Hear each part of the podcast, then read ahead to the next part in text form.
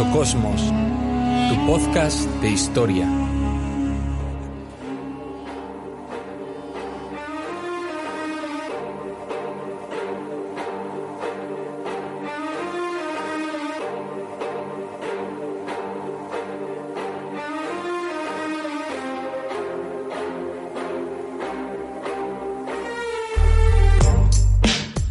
Muy buenas amigas y amigos de la historia.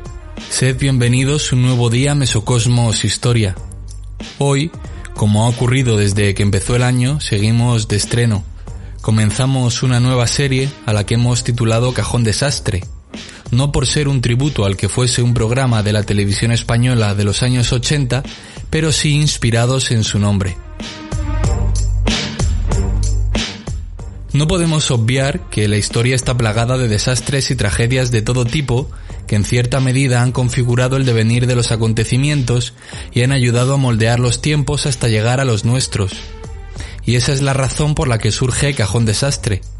Durante esta temporada desarrollaremos una serie de monográficos sobre desastres ocurridos a lo largo del tiempo que creemos que han sido fundamentales para entender el mundo conforme lo conocemos hoy en día. Dicho esto, y antes de entrar en materia, os queremos recordar que podéis encontrarnos en nuestras redes sociales para comentar o sugerir cualquier asunto relacionado con nuestro podcast. En Facebook y en Instagram estamos como Mesocosmos Historia, en Twitter como Mesocosmos 2019 y nuestro correo electrónico es mesocosmoshistoria.gmail.com. Además podéis entrar en historiadordelosdosmundos.blogspot.com en donde completamos información de todos nuestros capítulos. También queremos aprovechar la oportunidad para invitaros a convertiros en nuestros patrocinadores en iVoox a partir de un euro y medio al mes a través de la pestaña Apoyar. Siendo nuestros mecenas podréis disfrutar de contenido extra de cada capítulo, ya sean textos, fondos de pantalla de los carteles y nuevas recompensas que estamos actualmente añadiendo. Ahora sí, Dicho esto, sed bienvenidos una semana más a vuestro podcast de historia favorito. Yo soy Alex Mogo y esto es Mesocosmos Historia.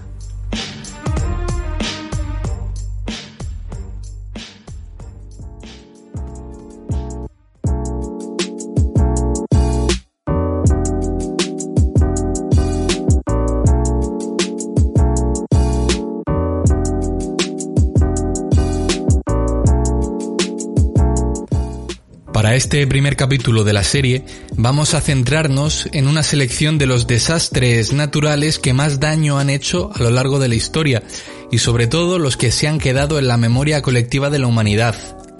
No es nuestra intención hacer un ranking con ellos, pues entendemos que independientemente del número de víctimas, el dolor no es cuantificable. El orden va a ser cronológico de los más antiguos a los más recientes. Como a lo largo de la temporada vamos a desarrollar temas donde la acción directa del hombre ha incidido o provocado algunos desastres de gran magnitud, en este primer capítulo nos vamos a centrar exclusivamente en la fuerza de la naturaleza desatando su poder, terremotos, volcanes, maremotos, etc.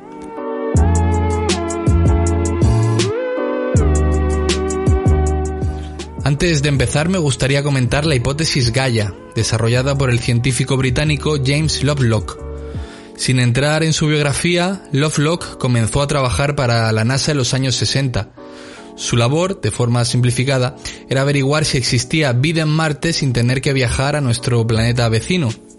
A través de la observación y resumiendo mucho su teoría, la biosfera, es decir, todos los seres vivos del planeta y sus interrelaciones, son los que autorregulan las condiciones de vida para que el planeta sea un lugar más hospitalario para la propia vida. Con estas regulaciones, Lovelock se refiere al nivel de oxígeno, a la salinidad de los océanos, la temperatura de la superficie, etc. La interpretación de la hipótesis Gaia es la de convertir al planeta Tierra en un ser vivo. Todas estas autorregulaciones, que se llevan a cabo por medio de la homeostasis, tienen un límite para Lovelock, según el científico, si estos mecanismos pierden el equilibrio, se convertirán en altamente inestables. Y ahí es donde entra la acción del hombre. Volviendo a recalcar la simplificación de la hipótesis, el británico viene a decir que el hombre, con sus acciones devastadoras y su incidencia en los últimos siglos sobre el propio planeta, puede revertir ese equilibrio y hacer que Gaia, es decir, la Tierra, se considere enferma y que limpie, entre comillas, lo que ella considera el factor de su enfermedad a través de una serie de desastres naturales de magnitudes apocalípticas.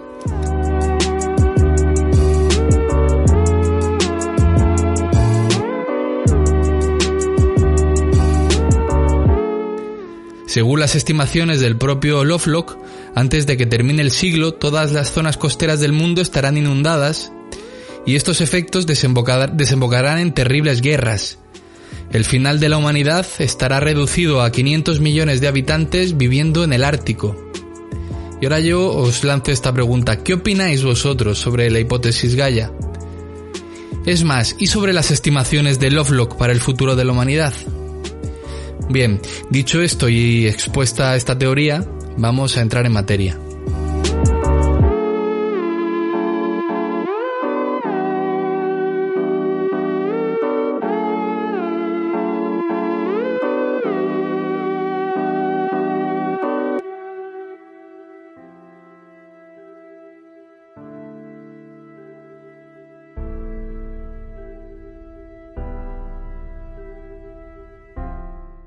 Vamos a empezar hablando de la erupción del Vesubio en el año 79 de nuestra era. Quizás este sea, de entre todos los desastres que vamos a tratar hoy, el que más conocemos todos. Las imágenes de los cuerpos petrificados realizando las tareas más rutinarias están grabadas en nuestra memoria gracias al trabajo arqueológico que se ha realizado. Se calcula que los muertos no superaron los 5.000 y no es el número de víctimas uno de los desastres naturales más trágicos, pero sus circunstancias y el estado de conservación nos ponen los vellos de punta al vislumbrar el horror que allí sucedió.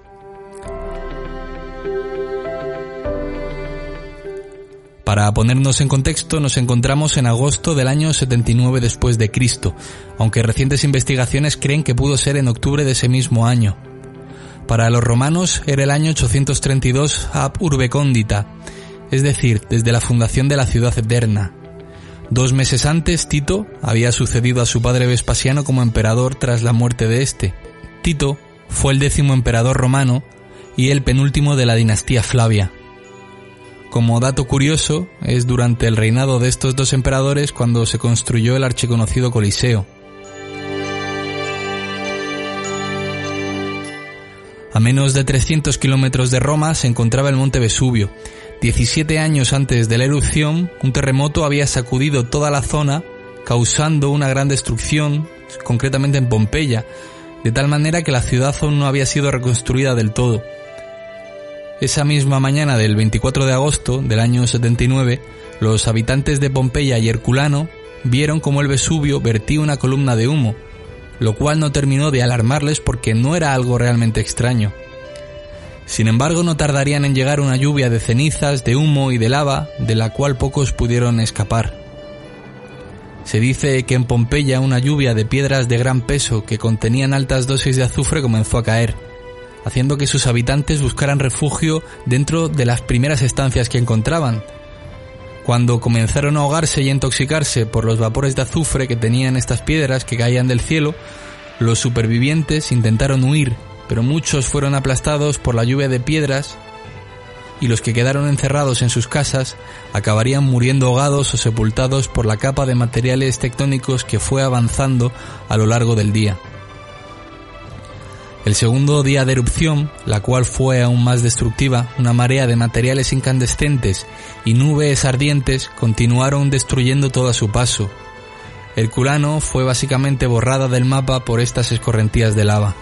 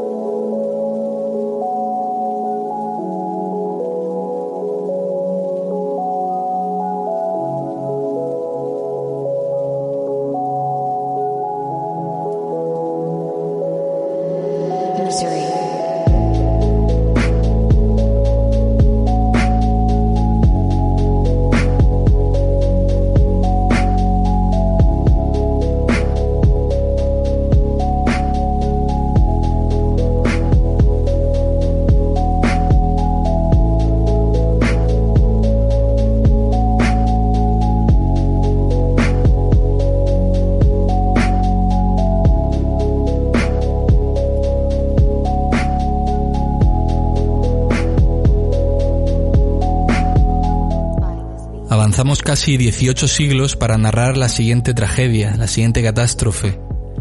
El mundo ha cambiado mucho. Europa ha sido reconfigurada a lo largo de los siglos, pero sigue siendo la cuna de las grandes potencias económicas y militares.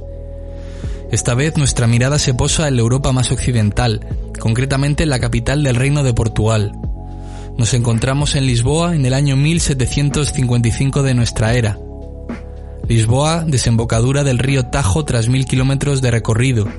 La única capital europea con playas hacia este océano, lo que le otorgó ventajas en la aventura colonial durante un tiempo.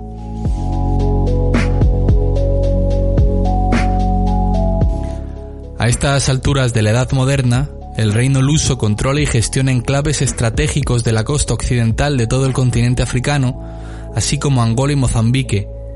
También tenía varias posesiones en el lejano oriente, concretamente Macao y Timor, así como su gran joya de ultramar, la Gran Brasil. José I reinaba el país desde hacía un lustro, aunque de facto gobernaba su primer ministro, el marqués de Pombal.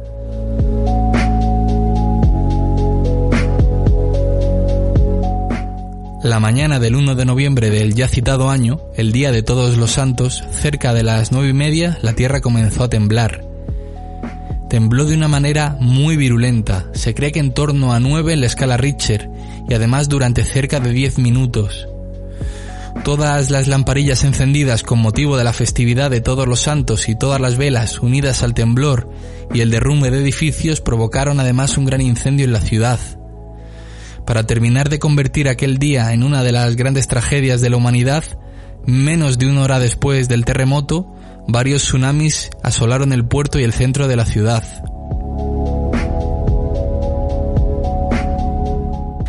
El terremoto se produjo en el Atlántico y el epicentro se situó a unos 300 kilómetros de Lisboa, aunque la mayor devastación fue en la capital portuguesa con unos 90.000 muertos, los efectos del temblor también se llegaron a sentir tanto en el norte de Europa como en América, y además dejó un gran número de víctimas mortales en España y en Marruecos. Se calcula que el 85% de los edificios lisboetas fueron devastados y que las aspiraciones coloniales portuguesas durante el siglo XVIII fueron frenadas debido al gran temblor y a la labor casi faraónica de reconstrucción de Lisboa.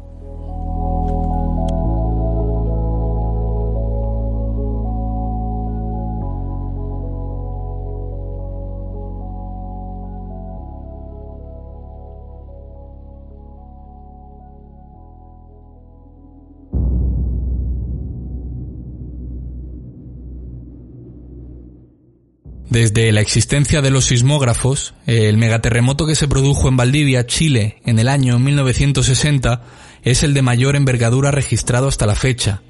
Sin embargo, y afortunadamente, las víctimas mortales fueron relativamente pocas. Se calcula que unas 2.000, aunque más de 2 millones de personas fueron afectadas por el desastre. El segundo de los terremotos con más magnitud en esta especie de ranking del horror desde que se inventó el sismógrafo allá por el año 1875, fue el que se produjo en el Océano Índico en el año 2004 y del que la mayoría de nosotros aún se acuerda por sus devastadoras consecuencias. Según la escala del magnitud de movimiento, alcanzó hasta un 9,2. El epicentro del temblor se originó a unos 120 kilómetros al oeste de Sumatra, en el Océano Índico, y a unos 30 kilómetros de profundidad de la corteza terrestre, y se pudo sentir en buena parte del sudeste asiático, así como en la India. La gran fuerza destructora de este terremoto, que en principio no tendría por qué haber sido devastador al ocurrir mar adentro, fueron los tsunamis que este produjo y que llegaron a las costas de hasta 14 países. Las naciones más afectadas fueron Indonesia, Sri Lanka, India y Tailandia.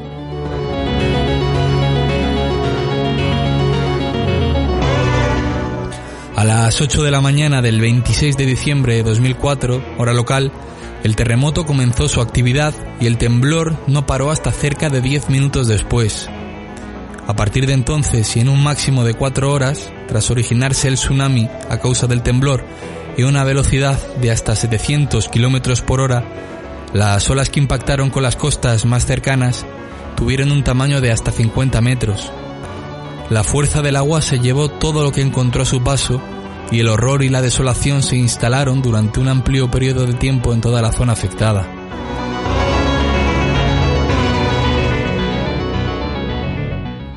Se calcula que la energía que liberó el terremoto durante esos 10 minutos fue mayor a la de todas las bombas que fueron detonadas durante la Segunda Guerra Mundial. Sumado a las devastadoras consecuencias de esta fuerza de la naturaleza, además de a las epidemias que trajo y el desplazamiento de millones de seres humanos por la tragedia, se calcula que hasta cerca de dos millones de personas fueron afectadas directamente. Entre esa cifra, casi 250.000 personas perdieron la vida, siendo un cuarto de ellos niños. Y además Indonesia fue el país con más número de pérdidas humanas.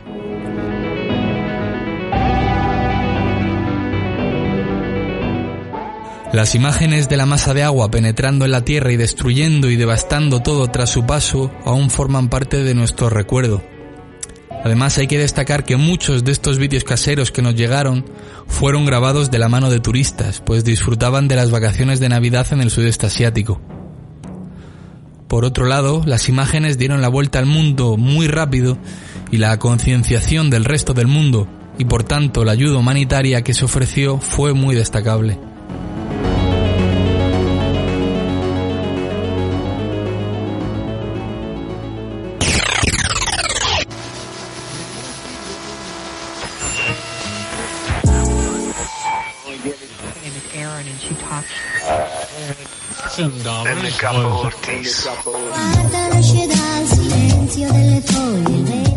Hoy parece que estamos cada vez más cerca de ver la luz al final del túnel.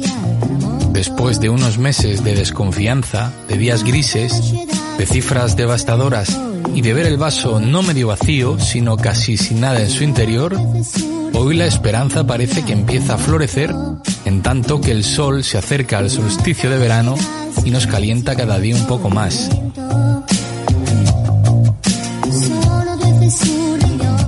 Pero igual que las plantas florecen, también nacen con ellas las malas hierbas. Y si no tenemos cuidado, acabarán por cubrir todo nuestro jardín, y esos pequeños brotes de optimismo que empiezan a surgir serán sepultados hasta desaparecer por la tiranía de lo estrictamente mundano y humano, que es el egoísmo. La crisis del coronavirus o del COVID-19, como prefieran llamarlo, nos hizo cambiar nuestro modo de vivir la vida, valga la redundancia. Nuestras perspectivas tuvieron que cambiar forzosamente y en muchos casos, donde creemos digo, acabamos diciendo Diego.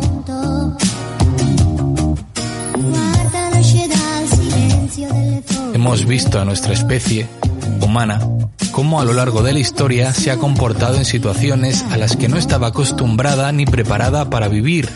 Esto es, actuando de la manera más solidaria y altruista en el mejor de los casos, pero también en su opuesto más egoísta y perturbador. Sea como fuere, nosotros, muy conscientes de nuestro presente, pero trabajando en el pasado, no quisimos formar parte del circo mediático que trajo todo aquello. Tampoco ha sido ni es nuestra intención ser censores morales de nadie, porque nosotros hablamos de historia, no de actualidad. Solamente pensamos que un programa como el de hoy, en un momento como el de ayer, no hubiese sido de ningún tipo de ayuda, quizás solamente a crecer nuestras propias escuchas, y somos de esa opinión de que no todo vale. El fin no siempre justifica los medios. Habéis sido muchos, repito, muchos, los que nos habéis pedido a través de nuestras redes sociales que hiciésemos un programa dedicado a otras grandes epidemias y pandemias sucedidas a lo largo de la historia. Y hoy es el día. Aprenderemos que, a pesar de la dureza que ha supuesto y sigue suponiendo el COVID-19 al mundo actual, en términos comparativos, estrictamente comparativos, ha quedado muy por debajo tanto en la tasa de contagios como en el número de fallecidos de otras grandes epidemias que azotaron al hombre a lo largo de los siglos. Para ello, vamos a analizar cuatro enfermedades y sus pandemias más devastadoras a lo largo de los siglos y con la documentación que se ha podido rescatar, obviamente. Todas son muy conocidas, aunque seguramente no pensaréis que algunas de ellas pudieran estar en esta especie de ranking. Dicho esto, ahora sí que comenzamos.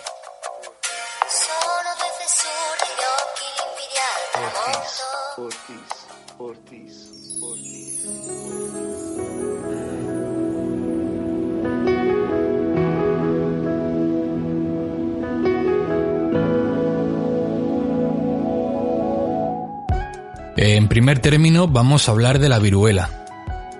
Hablar de la viruela es hablar de una de las enfermedades infecciosas causadas por un virus que más víctimas ha dejado a lo largo de la historia. Con una alta tasa de letalidad y de contagio, ahora términos que nos son realmente muy familiares, se calcula que solo a lo largo del siglo XX terminó con la vida de más de 300 millones de personas. Al contrario que otro tipo de enfermedades, como el famoso COVID-19, con el que luchamos desde hace unos meses, la viruela, causada por el variola virus, solo infecta a los seres humanos. La viruela se consiguió dar por erradicada en la década de los 80 del siglo XX, es decir, hace menos de medio siglo. Y como curiosidad hay que destacar que dos cepas son conservadas actualmente en laboratorios de USA y Rusia, en centros destinados al control de virus y enfermedades contagiosas. Ahora bien, sin entrar en términos y aspectos demasiado clínicos y científicos sobre esta enfermedad, pues no es el cometido de este podcast, sí hay que mencionar al menos de forma somera por qué fue una pandemia tan devastadora y qué síntomas y efectos provocaba en el ser humano. Los síntomas iniciales empezaban con vómitos y fiebres, y en los días siguientes el infectado iba desarrollando llagas en la boca y erupciones en la piel que podían llegar a cubrir todo el cuerpo y que dejaban sus cicatrices marcadas para siempre sobre quien lograba superar la enfermedad.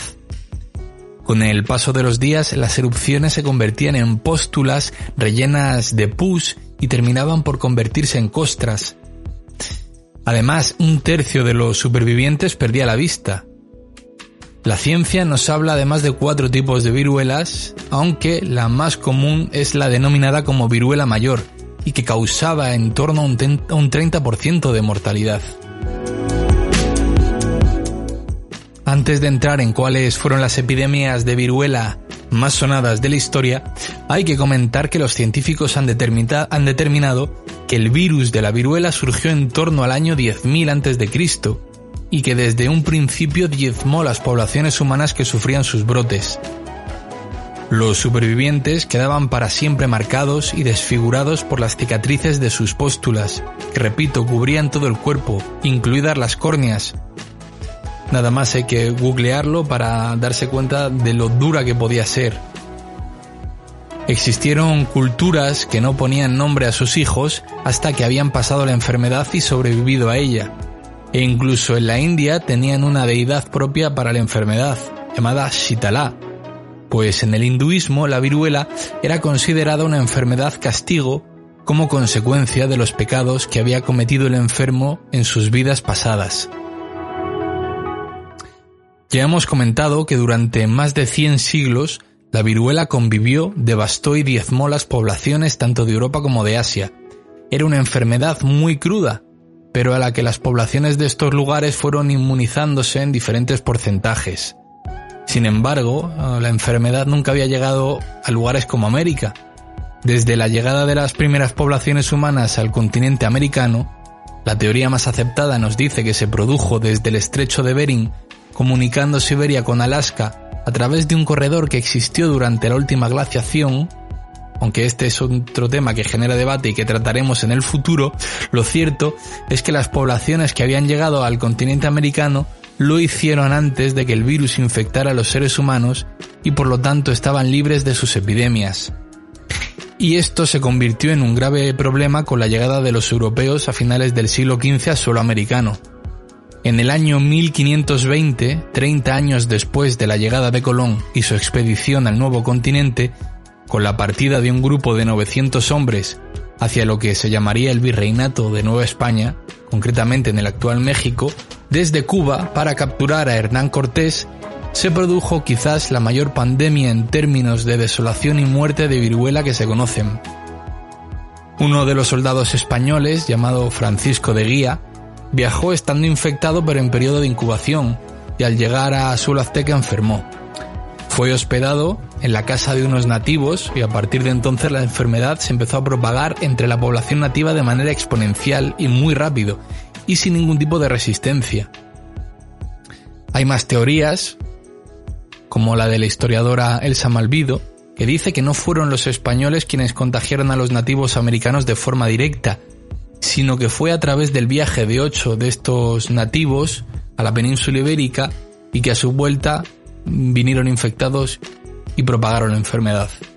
En todo caso, y aunque en el Caribe ya había causado estragos, la epidemia en suelo mexica fue vital en procesos como la conquista del territorio, teniendo que derrotar al todopoderoso imperio azteca con su capital, Tenochtitlán, en la que se estima que vivían cerca de 250.000 personas y de la que pronto el historiador de los dos mundos hará un podcast en profundidad. Mientras que en poblaciones inmunizadas la tasa de mortalidad era de un 30%, una cifra ya de por sí altísima, se habla de que los primeros brotes de viruela en América acabaron con el 90% de la población infectada.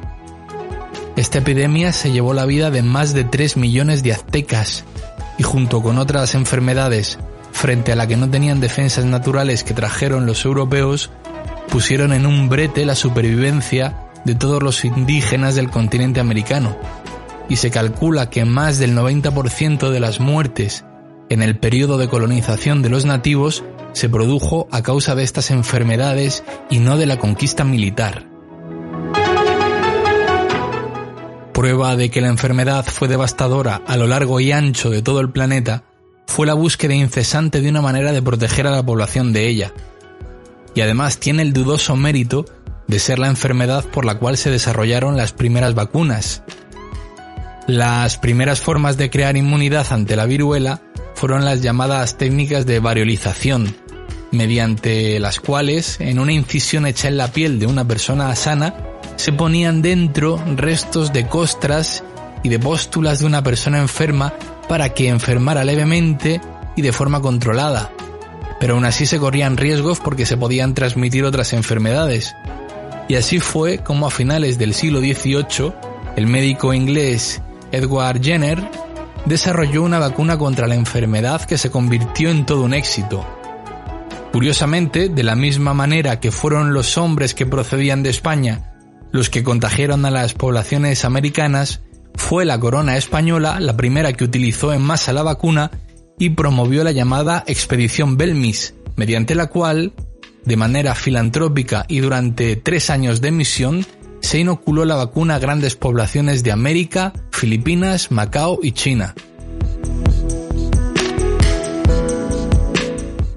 Como ya he comentado, fue en el año 1980 cuando por fin la Organización Mundial de la Salud, la OMS, que tanto nos suena estos días, certificó la enfermedad como erradicada del planeta dándose el último contagio en 1977 y siendo oficialmente la primera enfermedad del mundo en ser erradicada completamente.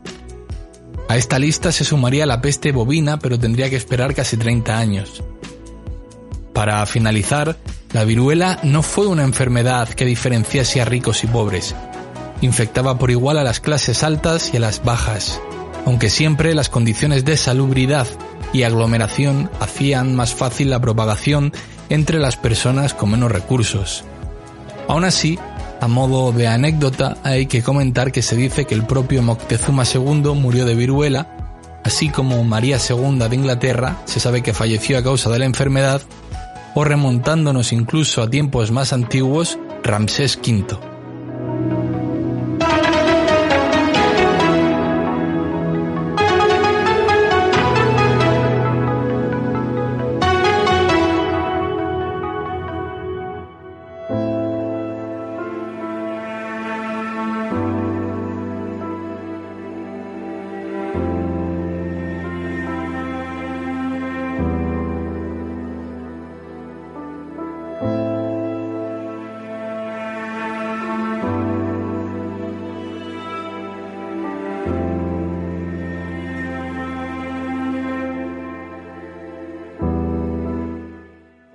Hablar de peste, como nos toca ahora, es hablar de una de las enfermedades que con más virulencia han arrasado sistemáticamente grandes cantidades de población, fundamentalmente de Eurasia, a lo largo de la historia de la civilización.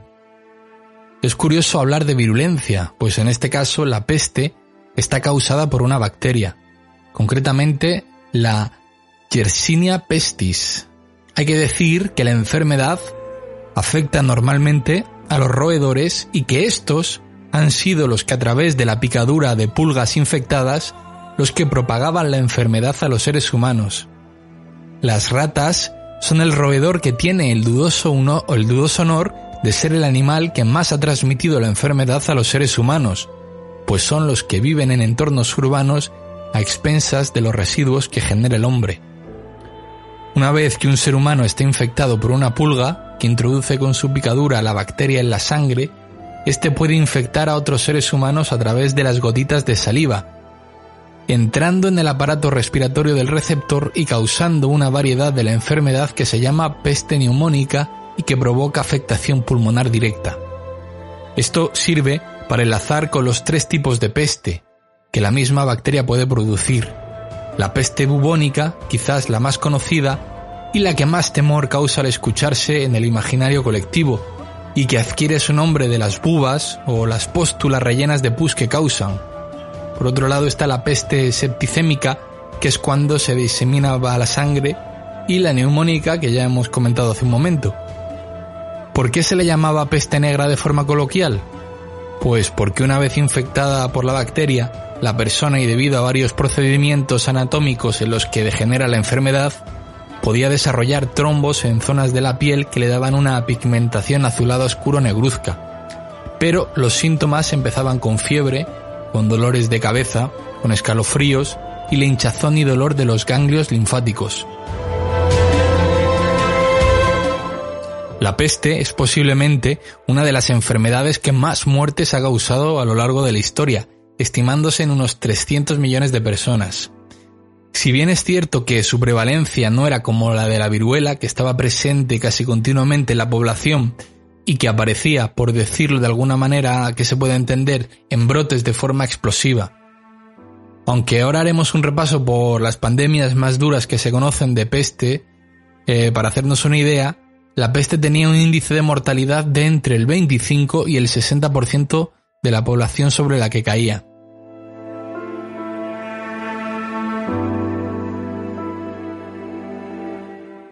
A lo largo de la historia se han documentado muchos brotes de la pandemia, pero algunos de ellos han sido especialmente duros y han pasado a la historia negra del ser humano. Ya en el mundo antiguo existe la que probablemente fue una de las primeras epidemias de peste que quedaron en el recuerdo.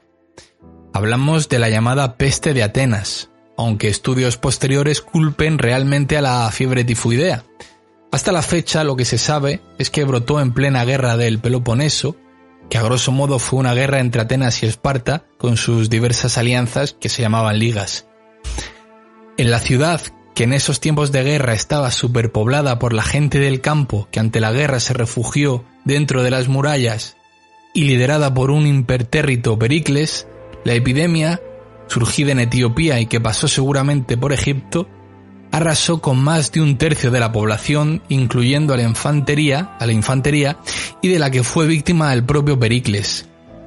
Corría el año 430 a.C., y se dice que los propios espartanos, al ver la cantidad de piras funerarias desde Atenas, huyeron temiendo la enfermedad. El debate historiográfico sigue candente sobre si este hecho fue determinante o no para la derrota ateniense, y si este hecho a largo plazo allanó el terreno de los macedonios con el magnánimo Alejandro un siglo después, del que dentro de poco además ahondaremos en su figura, y posteriormente en los romanos eh, y su control del Mediterráneo. Eh, ¿Vosotros qué opináis sobre esto?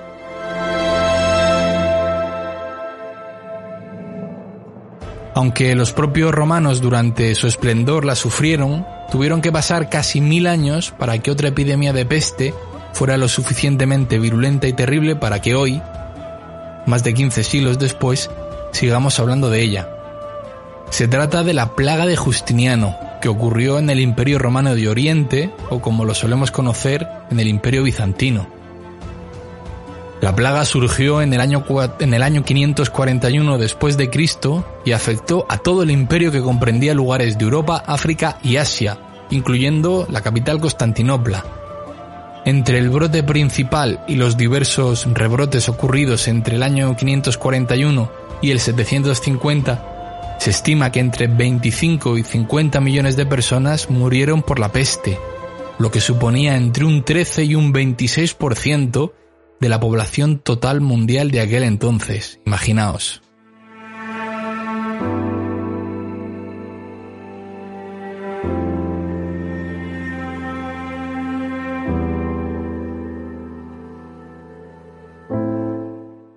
Pero si hay una peste que podría llevarse el título a la mayor pandemia de peste ocurrida y que tengamos constancia de ella, es la archiconocida peste negra, también conocida como la muerte negra, y que devastó Europa y Asia durante el siglo XIV de nuestra era, y que alcanzó la máxima dureza entre los años 1347 y 1353. Las estimaciones más optimistas hablan de 25 millones de muertos, mientras que otras investigaciones hablan de que de los 80 millones de habitantes que tenía Europa en el año 1347, solo sobrevivieron 30 millones seis años después. Esta gran pandemia, que surgió en Asia, tuvo su primer gran foco europeo en la, ciudad siciliana de Messina, y poco a poco se expandió al resto del continente. Durante la plena Edad Media, la población europea había crecido de manera sustancial, y por ello se cree que las tierras de cultivo eran cada vez de peor calidad, por lo tanto la alimentación también era de peor calidad y el sistema inmunitario debilitado debido a la malnutrición fue decisivo para un contagio tan masivo. Coincidió también con la Guerra de los Cien Años y también con la de los grandes pogromos o linchamientos a comunidades judías enteras, acusadas por las poblaciones de ser las causantes de las epidemias o de la epidemia envenenando pozos. En sucesivas oleadas y hasta el año 1490 se calcula que diezmó la población de Europa hasta en un 60%, con un saldo total de unos 200 millones de muertos. En el imaginario colectivo quedan los médicos que combatían la enfermedad con esas máscaras con una especie de pico donde colocaban diversas hierbas para lo que ellos pensaban evitar el contagio. A día de hoy la peste sigue siendo una enfermedad activa y que de vez en cuando surgen brotes menores y localizados en algunos puntos del planeta, como el brote ocurrido en Madagascar en el año 2017 con más de 1.200 casos y 100 fallecidos. Las medidas higiénicas que con el devenir de los siglos se desarrollaron y el avance de la medicina, sobre todo con la aparición de los antibióticos, la convirtieron en una enfermedad residual. La última gran epidemia de peste conocida que causó estragos ocurrió entre mediados y finales del siglo XIX en China, aunque se llegó a expandir a lugares tan lejanos como Cuba o Puerto Rico y se calcula que ocasionó hasta el año 1918 más de 10 millones de muertos.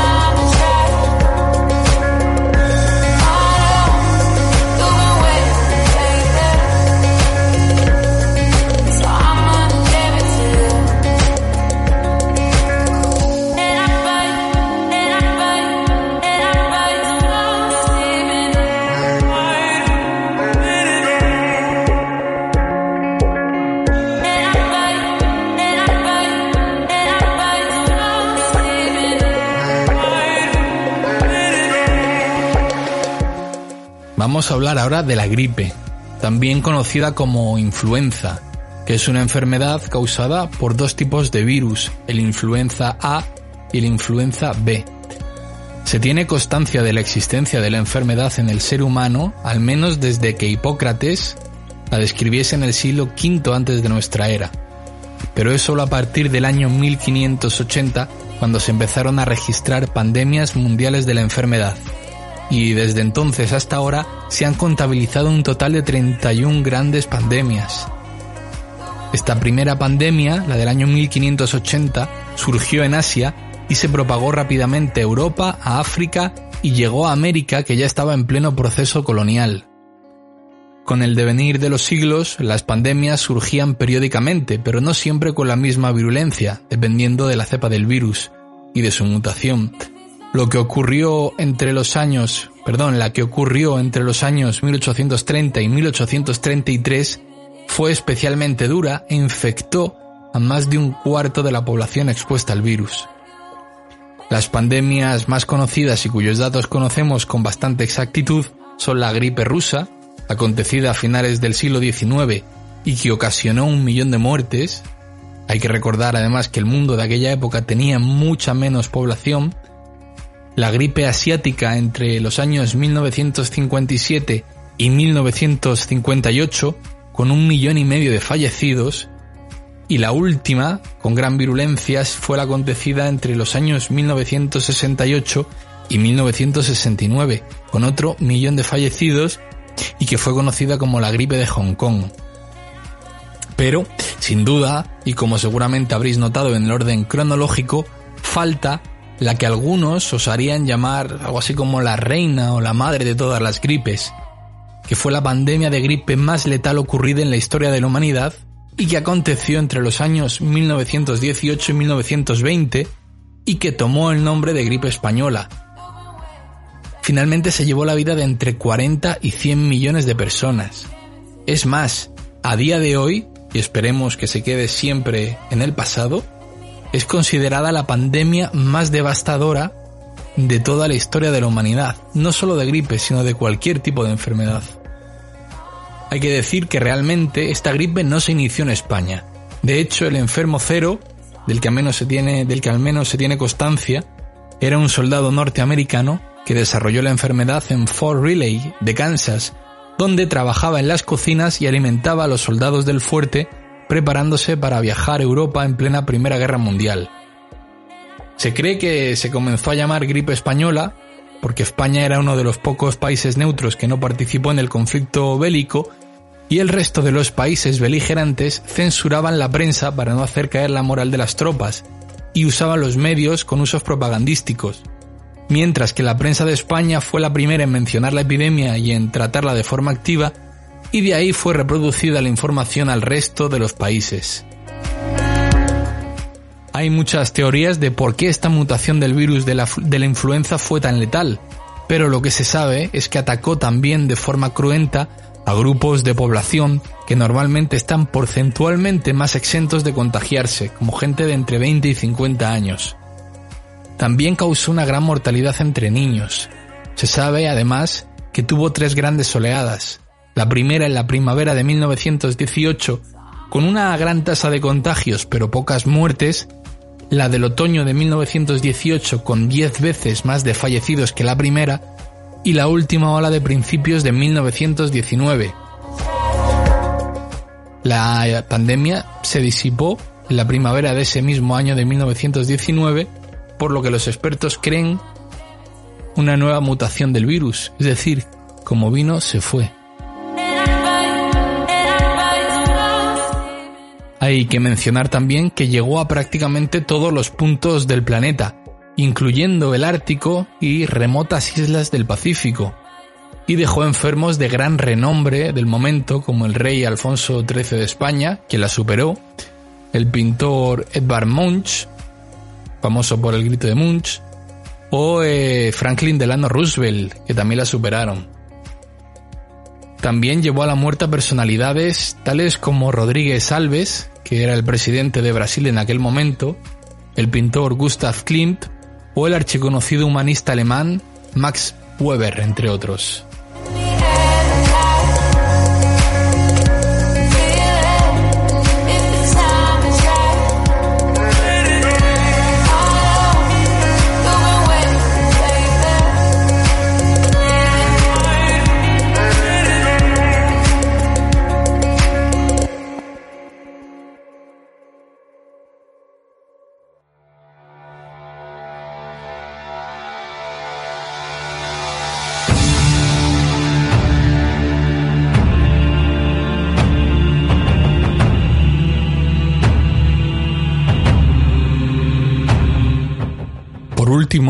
Hoy os queremos hablar de una enfermedad que si bien a día de hoy la pensamos como algo arcaico, algo que afecta muy rara vez a alguna persona que nosotros conozcamos y que su tasa de mortalidad no entra en los círculos de alerta de la población, a lo largo de la historia posiblemente sea una de las enfermedades que más muertes ha causado. No es ni más ni menos que la tuberculosis, cuyo nombre lo adquiere porque las autopsias de la gente en los pulmones se encontraban bultos en forma de tubérculos. Y a pesar de que no la consideramos como un factor de sumo riesgo, la propia Organización Mundial de la Salud nos informa que a día de hoy sigue siendo una de las 10 causas principales de muerte en el mundo, que en el año 2018 10 millones de personas enfermaron de tuberculosis y que de esos 10 millones un millón y medio fallecieron a causa de ella. También dicen que la tuberculosis multiresistente supone aún a día de hoy una crisis de salud pública y una amenaza a la seguridad sanitaria. No es por lo tanto un tema baladí. Por otro lado, desde un punto de vista positivo, la OMS tiene entre sus objetivos a corto o medio plazo terminar, poder erradicar para el año 2030 la epidemia de tuberculosis y que anualmente la incidencia de la enfermedad se va reduciendo en un 2% de media. Desde el punto de vista científico, la tuberculosis es una enfermedad causada por una bacteria llamada Mycobacterium tuberculosis, la cual en la mayoría de los casos afecta a los pulmones. La infección se transmite a través del aire de persona a persona y hay que resaltar que se calcula que una cuarta parte del total de la población mundial está infectada por la bacteria, lo que se denomina tuberculosis latente, pero que solo entre el 5 y el 15% de las personas infectadas tienen el riesgo de desarrollar la enfermedad a lo largo de su vida. Una vez que la enfermedad empieza a desarrollarse, los síntomas pueden ser leves durante bastante tiempo, entre los que se incluyen tos, fiebre, sudores nocturnos o pérdida de peso, por lo que el enfermo no necesita atención médica urgente y se convierte en un foco de infección para muchas otras personas.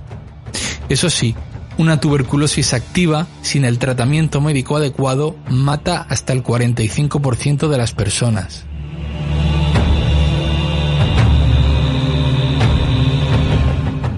Por otro lado, la historia nos dice que la tuberculosis está considerada como una de las primeras enfermedades de la que se tiene constancia en el ser humano.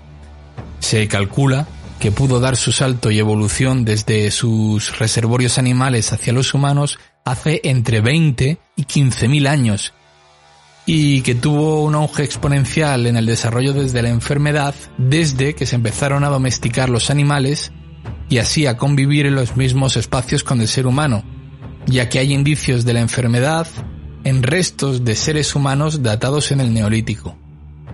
Realmente la magnitud de la enfermedad no es hasta el siglo XIX cuando se puede conocer con más exactitud, pero se cree que el periodo de mayor expansión de la enfermedad coincide con el de mayor crecimiento de la población humana y sus condiciones en núcleos de población concentrados, además de condiciones higiénicas casi nulas, es decir, entre finales del siglo XVIII y finales del XIX. Ha recibido todo tipo de nombres a lo largo de la historia. Los griegos la nombraron como tisis, incluso la denominaron como la enfermedad más común de su tiempo. En la Europa y Norteamérica modernas, donde una gran epidemia de tuberculosis surgió desde el año 1600 hasta finales del siglo XIX, la llamaron la Gran Plaga Blanca, considerando la muerte inevitable por la enfermedad si alguien la contraía. Por otro lado, en prácticamente todos los lugares del mundo ha estado presente y desde tiempos muy remotos. Se han encontrado evidencias en momias del antiguo Egipto y se especula con la alta posibilidad de que Amenofis IV y su esposa, Nefertiti, fallecieran debido a la enfermedad. Incluso en la Biblia se hace referencia a esta, y dice que fue adquirida por el pueblo judío durante su paso por Egipto. También hay evidencias de la enfermedad en la América precolombina, a diferencia de otras enfermedades que fueron exportadas en los siglos posteriores a su colonización por las potencias occidentales. Hablar de un número determinado de muertos a lo largo de la historia por la enfermedad es difícil, pero si en el mundo actual, donde además de la prevención y las medidas sanitarias existen antibióticos y medicamentos para tratar la enfermedad, alrededor de un 15% de la gente que enferma acaba falleciendo, en un mundo sin todos estos avances, con situaciones de salubridad muy por debajo y sin armas reales para combatirla, es fácil imaginar los efectos tan devastadores que ha podido causar desde su aparición en las comunidades neolíticas. Algunas estimaciones hablan de más de mil millones de personas a lo largo de la historia, lo que significaría un séptimo de toda la población mundial actual. Y quiero repetir lo de actual, porque hubiese supuesto la muerte de todos los seres humanos y la desaparición de nuestra especie, contando la población mundial total de principios del siglo XIX, es decir, de hace 120 años.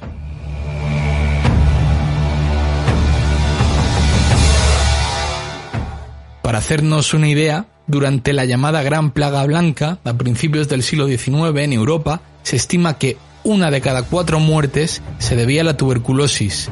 Y 100 años después, hacia el final de la Primera Guerra Mundial y con la gripe española causando el caos en el mundo, una de cada seis muertes se seguía debiendo a la tuberculosis.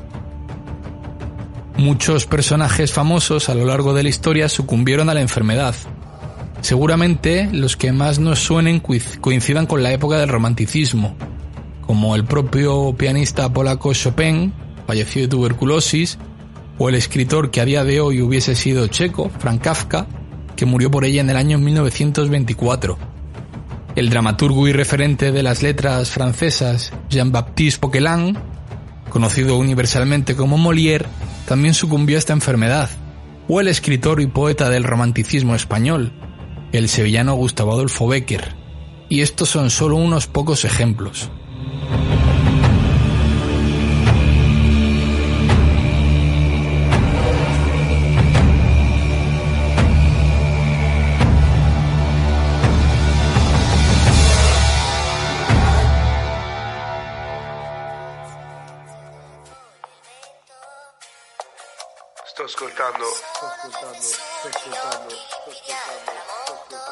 MK Ortiz. Esto ha sido todo por hoy, amigas y amigos de la historia.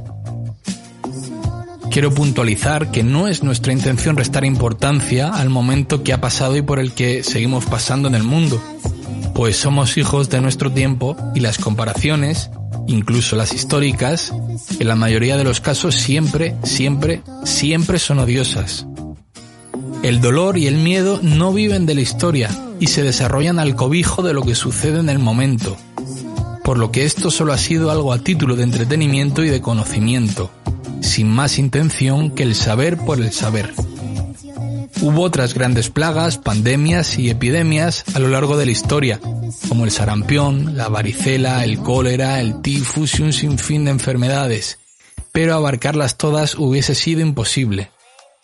Hemos hecho una selección de las que pensamos que han sido más devastadoras y más representativas que forman parte de la memoria colectiva de la humanidad. Quizás en un futuro nos embarquemos en un segundo volumen sobre enfermedades, plagas, pandemias y epidemias, aunque siendo sincero, yo espero que no. Si te gustó, deja un like y tu comentario, y si quieres aportar cualquier información al respecto, puedes hacerlo también de manera pública a través de los comentarios o privada a través de cualquier de nuestras redes sociales.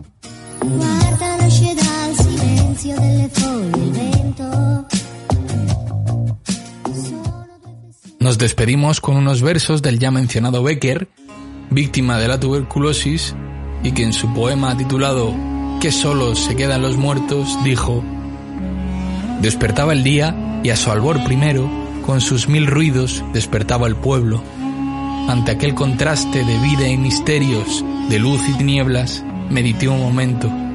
Dios mío, que solos se quedan los muertos. Hasta la próxima.